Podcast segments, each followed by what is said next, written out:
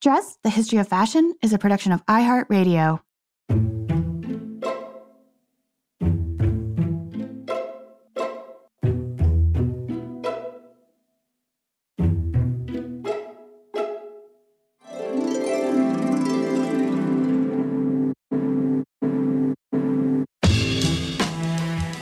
With over 7 billion people in the world, we all have one thing in common. Every day, we all get dressed. Welcome to Dressed, the History of Fashion, a podcast that explores the who, what, when of why we wear. We are fashion historians and your hosts, Cassidy Zachary and April Callahan. Cass, we are back. And we are back with part two of our conversation about the gender bending fashion exhibition with Michelle Tolini Finamore.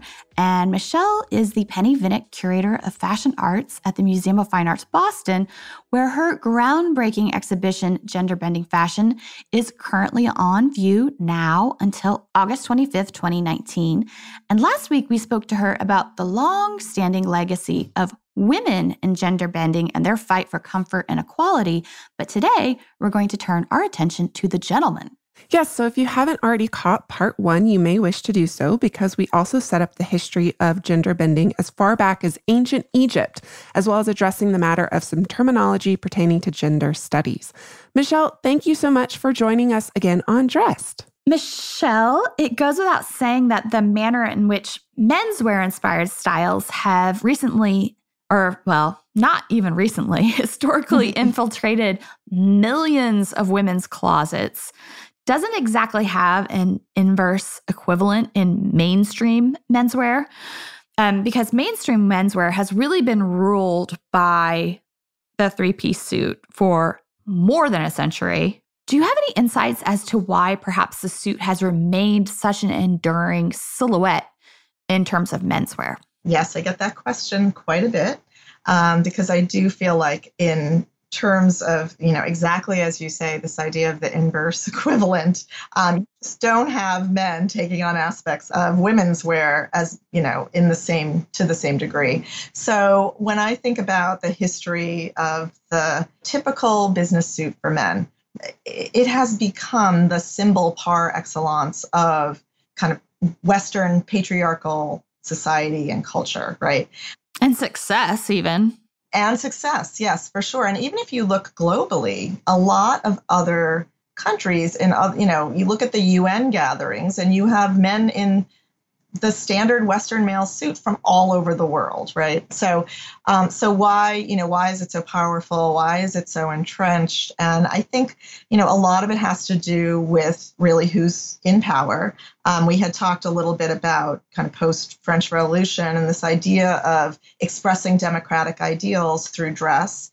And so that comes with the rise of the middle class. Um, men in workplace positions in which they really wanted a uniform. And so, really, it kind of begins in the early 19th century and it stays with us even today, you know, into the 21st century, because it has become such a powerful standard uniform for a patriarchal culture. Um, so I think it's you know a lot of it is related to to that, and um, you know I think about you know I have a small section on men in skirts and how hesitant you know men have been in Western society for certain to take on that aspect of women's wear. I don't know if it will ever fully take off, but I did see a man in a utilikilt in North Station in Boston the other day. So I was mm-hmm. um, pretty impressed by that.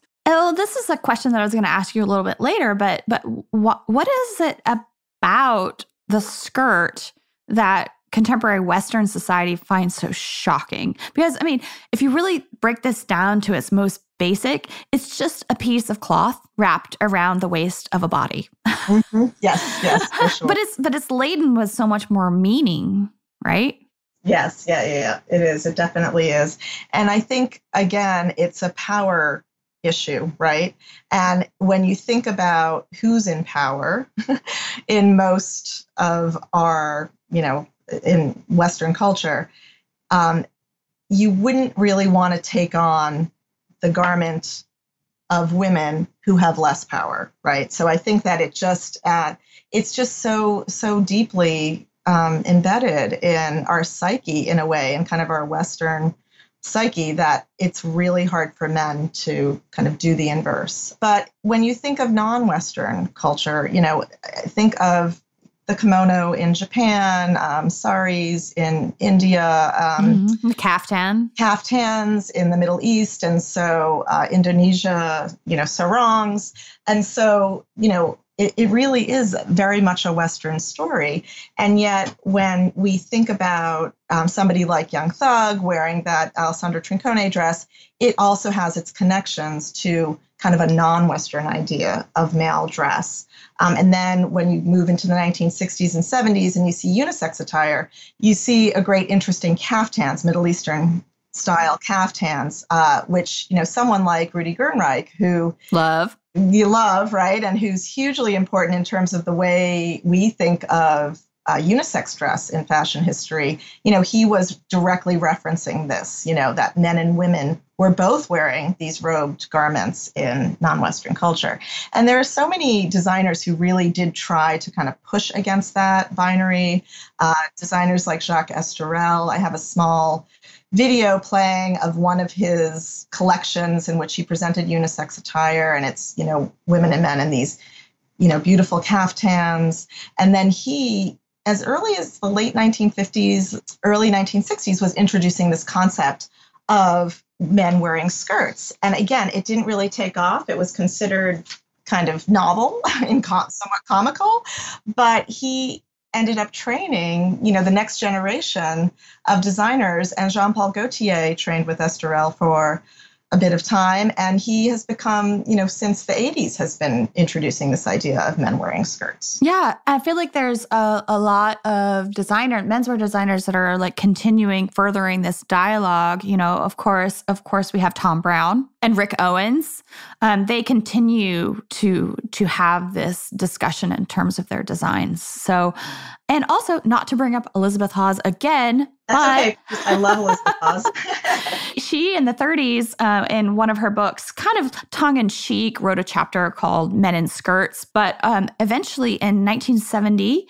her and Gernreich actually had an exhibition at FIT where she kind of fulfilled that prophecy, like, you know, 30 some years later, and she actually designed skirts for men. That's fantastic. Yeah. It's amazing. And again, I think that what you see surfacing is the stories of these very brave individuals who are continually pushing against convention and really questioning, you know, why are these, you know, kind of fashion mores in place? Why are we so embedded in them? And I think that that's really such an interesting question. And, you know, I include the work of Walter van Beirendonck. I love also big fan so fantastic and you know in 2000 he did a collection called gender question mark which really it opens the whole collection opens with these words flashing on a screen that really question the forces that create our contemporary notions of gender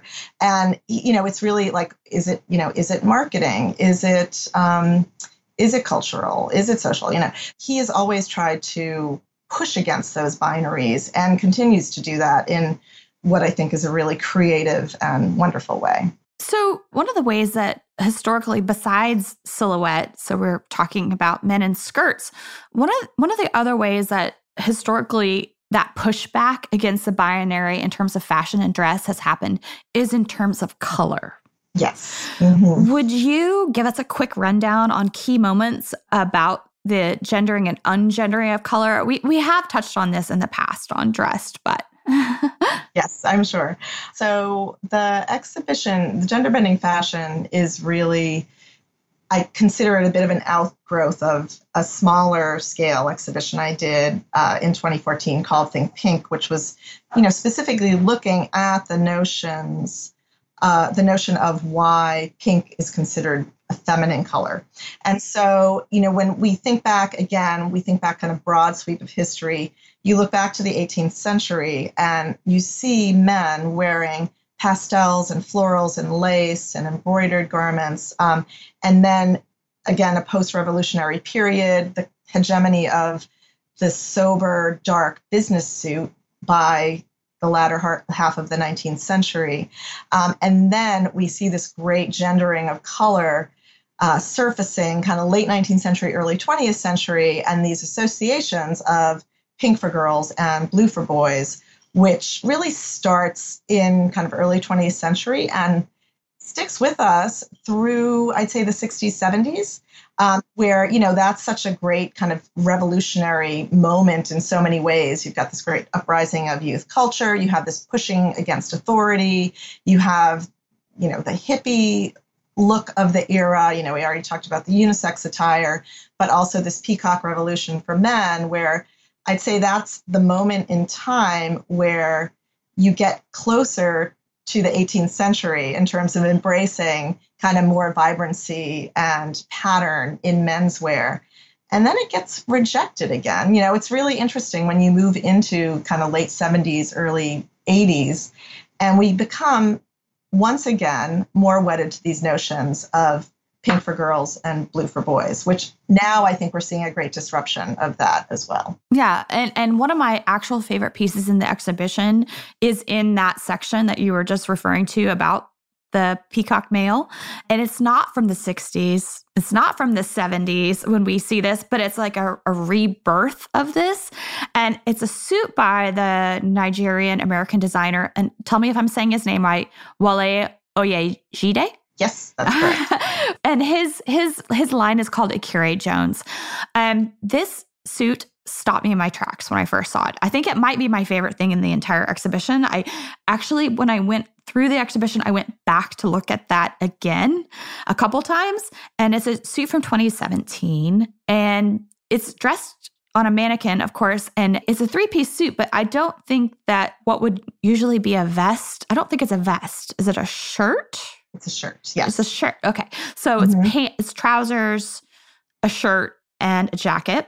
And the suit itself is called Vines 2 because it's a cotton textile and uh, the pattern on the textile are these kind of red vines maybe with some vegetation uh, that are positioned on a dark burgundy background and the pants are very tailored they're tailored slim they're a little too short which is of course very trendy yes very trendy um, and the jacket is tailored what you could consider maybe a little too loose at the waist. It's almost like a sack coat, right?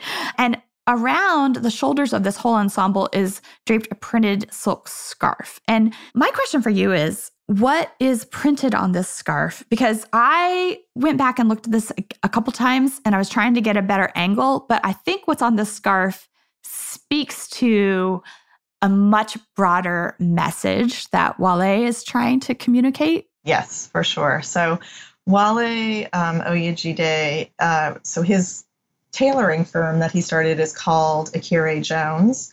And I became aware of his work through a book called Dandelions, which I don't know if you've seen, but it's fabulous. Um, yeah.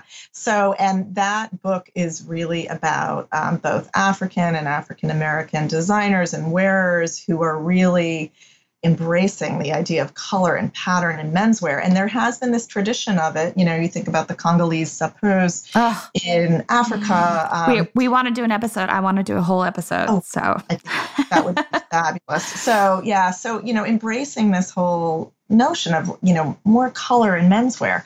And so I saw his work and I thought, and he's, he's based in Philadelphia and he is a musician turned lawyer turned designer slash activist. His, his kind of trajectory is really amazing, and he really want he embraces this notion of uh, clothing as an expression of social messages and how clothing can really be embedded with these ideas of social justice. Um, so I love what he's doing because he basically melds Western tailoring with fabrics and patterns inspired by the African diaspora and really wants to delve a little bit more deeply in what that can mean when a wearer puts it on their body. So he works with this tailor, Samuel Hubler, um, who does the actual tailoring. The scarves are these really large scale, beautiful silk scarves that have traditional imagery from Western art history And then he inserts African faces and figures within them. Uh, so I think of him personally as the Kehinde Wiley of the fashion world because, you know, he's really kind of challenging our notion of what, you know, what has formed our histories. Where do these ideas come from and how do we kind of embrace that and express more with the way we present ourselves in the world. And so he was great. And I think what he's doing is very much representative of this great uh, explosion of creativity in menswear more generally, which is why I included him in the show along with, you know, some work by Dries Van Noten and Alessandro Michele for Gucci. So, and yeah, his work appeared in Black Panther. So I'm yes. sure a lot of people have seen that. and and the way that it's actually draped on the ensemble is a reference to the way in which Maasai men wear yes. textiles, mm-hmm. right? Yes. I, I got sure. that immediately. That was the first thing that piqued my interest. I was like, oh. Yeah. Yeah. And the scarf itself is, you know, called, it's the St. Michael de Maasai scarf. Mm-hmm. So again, this whole idea of like mixing up the Western tailored look with something that has roots elsewhere in Africa is really quite compelling. More from Michelle right after this quick word from our sponsors.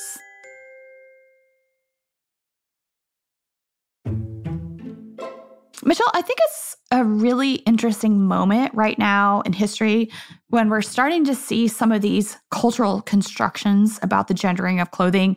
They're starting to like come crashing down. Mm-hmm. So, for the transgender and gender fluid communities, clothing has always been and continues to be this really powerful element in the expression of identity, you know, expressing one's truth. And as the studies that you and I spoke about earlier, we're seeing this increasing number of this younger generation embracing gender identities that are outside of this binary of strictly male and strictly female. You know, like I uh, said before, your your terminology in the exhibition was great. You know, you define agender, you define gender queer, you define non-binary, you define gender fluid. And what role do you think social media has played in this increasing diversity of expression of gender that we're seeing in the current moment? You you kind of touched on this a little bit earlier, um, but but I want to ask you um, about that, and also how do we see this playing out in terms of contemporary fashion? So um, I think that I wouldn't be doing this exhibition right now if it weren't for social media, mm-hmm. because I do feel what it has allowed is a platform for people who have really traditionally have had a harder time finding their communities. And so it has opened up this world where you can find your comfort level, you can express yourself really truthfully, and find like minded people out there in the world. And so it really has transformed so much of the way this younger generation approaches ideas of gender and the way they express it. And I think that one of my favorite aspects of the exhibition is uh, we have something that's called the digital album. Mm, I loved it. Oh, I'm so glad. It was really, again, like one of those projects that came together so beautifully. And um, we did, we reached out to Bostonians who would present themselves as gender nonconforming, non binary, um, you know, had a way of mixing it up that was really unique. And so we did a social media call to action and got wonderful entries, wonderful images, wonderful stories from people who really, um, you know, a lot of the stories are quite, uh, some of them are a little bit difficult to read. You know, they've never really, it took them a long time to kind of find who they were and be comfortable with who they were. But now they're there and they're very proud of who they are and they're showing that through dress. Um, and so we ha- uh, narrowed it down to 10 people. Um, it was actually inspired by a young man who was working in my local bakery in Salem, Mass. And I walked into this bakery one day and I, I loved what he had on. And he had on this vintage woman's metallic lame sweater and he had on a rhinestone necklace and a camouflage hat and an earring and you know, you couldn't look at him and pinpoint exactly what gender he was embracing. You know, it was really this wonderful kind of mixing and melding of all these different influences. And so he really inspired this idea of the digital album. And then we did this call to action and we got these submissions and we narrowed it down to 10. Um, we had a committee kind of on staff. And then we reached out to some of the designers in the show and they weighed in because it was really hard to narrow down. Everyone had a compelling story and a great picture. Um, and then we hired a local photographer named Ali Schmaling, who was actually in the midst of a non binary portrait series. And so she did the photography for us, and it's become a very integral part really of the contemporary story within the exhibition. Yeah, and it's um presented almost like a video installation, like as an art piece within the exhibition. I, I really liked it a lot. Yeah, we were, I was really thrilled that our IT department was able to find beautiful 4K screens uh, so, and then our special, our creative department did just an amazing job with designing it. Um, and we do have a space outside of the exhibition. It's a, a, separate gallery space that's called the Gender and Fashion Think Space. And mm-hmm. we have more resources, um, books for people to read. We have a response section where people can leave post its with their thoughts about the show. Um, and we have the digital album there on large screens and you can kind of get more information about each participant and more imagery. We're going to take a quick sponsor break here, but more with Michelle in a moment.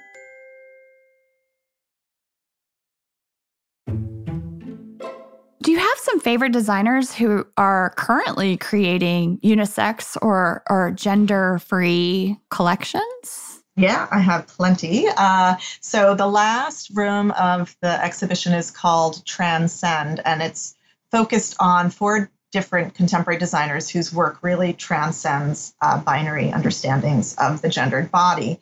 So one of them is Anvita Sharma, who's based in India, and she has a studio called 2.2 Studio. Her motto is "A gender is the new gender," and so she creates garments that have kind of meld tailoring with what she calls kind of quote unquote more feminine styling. So she has some really beautiful sheer fabrics and some embroidery, but then kind of these checked, more tailored looks.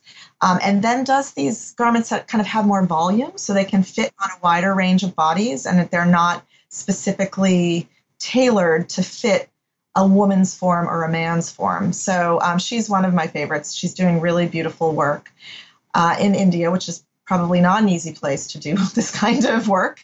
We have Fabio Costa of Not Equal, who was a Project Runway participant and who makes clothing that can be worn interchangeably by men and women. And it really has a lot of adjustable parts. Um, one of the things that I find really important about what young designers are doing is they're really embracing body diversity. And some of the designers in this section of the show really it's a very key part of how they approach design. So it can be adjustable to different body shapes and types, no matter what your gender. So, and then we also have in there Rad Hourani, who is a Canadian, Jordanian, Syrian designer who has a very kind of futuristic view of what unisex clothing can be. He was the first designer to be officially invited to the Paris Couture to show a unisex collection. So this is, you know, very high end, um, minimalist, um, but beautifully constructed and very kind of futuristic in its approach. But he studied human anatomy for a year before he started designing clothes because he really wanted to come up with a new sizing system that would embrace a more non-gendered body. Um, so those are, you know, some of my favorites. Um, there's a lot more. there are a lot more, and it was actually very hard to narrow down. We also have Palomo of Spain in there. His work is spectacularly beautiful. Uh, he, I think, often references.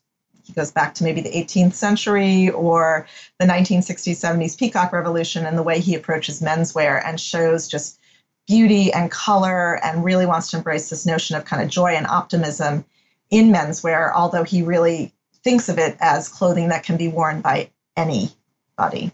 Yeah, I'm glad you mentioned uh, fit because I think that is kind of one of the key crux points of like where are we going to go in this moment moving forward in terms of like unisex or gender free clothing is fit fit is a huge question mark right huge question mark and i think that it's it's challenging for a designer because when you think about what the standard training probably is, you know, it is menswear versus women's wear. Uh, that's the way designers get trained.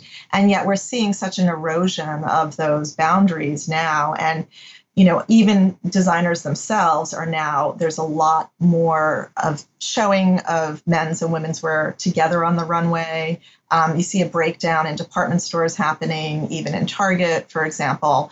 Um, you know, you you kind of see a little bit of kind of the erasing of these specific men's and women's sections, which you know, in in truth, we've had the standard you know, jeans and a t-shirt look that's like a standard unisex look that has existed for quite a while, you know, but but we do see that it's becoming more of a pointed effort um, on the part of the fashion world now. Yeah. So we're almost out of time, but Michelle, before we sign off, do you have any final thoughts or something that perhaps you'd like to add that we haven't already touched on? Sure. Um, so in the exhibition, I have a really fantastic suit designed by Viktor and Rolf for Tilda Swinton. Oh, that was one of my other favorite pieces. Yes, it's a great piece. And it's like one of their iconic pieces. And it's, you know, the multi-collared, like rough, like kind of extreme version of the woman's power suit is how I think it. And Tilda Swinton, of course, is, you know, known for her androgynous style both on and off the screen. And Viktor and Rolf were so inspired by that, they did a whole collection called One Woman Show, inspired by her very distinctive style. And for the show, she actually composed a poem that was recited as the models walked down the runway. So I thought I'd just maybe end with reading a few of those lines. Yes. Okay. So um, separate the signal from the noise, hear your own ears, cut the strings, be yourself, only you. Walk. Follow your own path. Listen to your limbs. Walk. Are there others watching you? Who knows? Who cares? There's only one you, only one. So I just thought that really captured a lot of the spirit of a lot of the individuals in the exhibition, both the wearers and the designers, and how they're really approaching and rethinking fashion beyond the binary. Yeah, no, I loved that. And and you referenced like the silhouette as almost like a ruff, but if you look closely at it, what it is is like multiple layers of kind of menswear shirts that are comprising that silhouette and it's just really fantastic.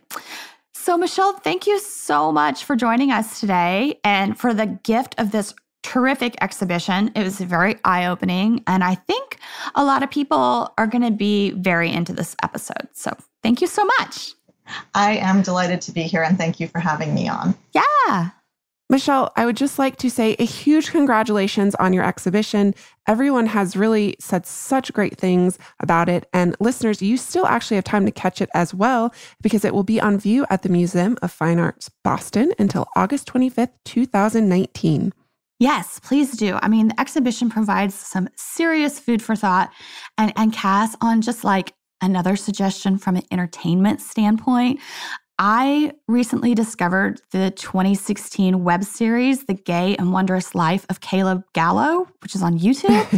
and one of its main characters, Freckle, who is played by the gender fluid actor Jason Greene, who also goes by Freckle, um, is amazing. And to say that I am smitten with Freckle is a bit of an understatement. I think you already know this. um, they are hysterically funny. They have amazing comedic timing. They're very charming. And I think that Freckle and I should be friends. So if you're out there listening, Auntie Freck, next time you're in NYC, call me. Well, that does it for us this week, dress listeners. We hope you ponder on some of these issues of gender as they pertain to the clothing in your closet next time you get dressed. Please be sure to tune in to Thursday's Fashion History mini-sode where we answer your questions. If you'd like to write to us with a question for an upcoming mini-sode, you can do so at dressed at iheartmedia.com or you can direct message us on Instagram at dressed underscore podcast. This is also our Twitter handle, and you can follow us on Facebook at dressed podcast without the underscore. Have you heard us mention our June 2020 dressed group trip to Paris yet? We will be taking our listeners who join us to fashion exhibitions, archives, auctions, flea markets, and so much more. So if you would like to register your interest to receive updates, um, please visit likemindstravel.com and there'll be more information about this coming soon. And last but not least, thank you very much to our producers, as always, Holly Fry and Casey Pegram, and everyone else at iHeartMedia that makes the show possible each week. Catch you Thursday.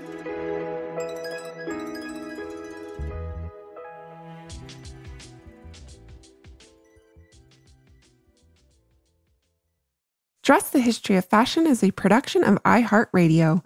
For more podcasts from iHeartRadio, visit the iHeartRadio app, Apple Podcasts, or wherever you listen to your favorite shows.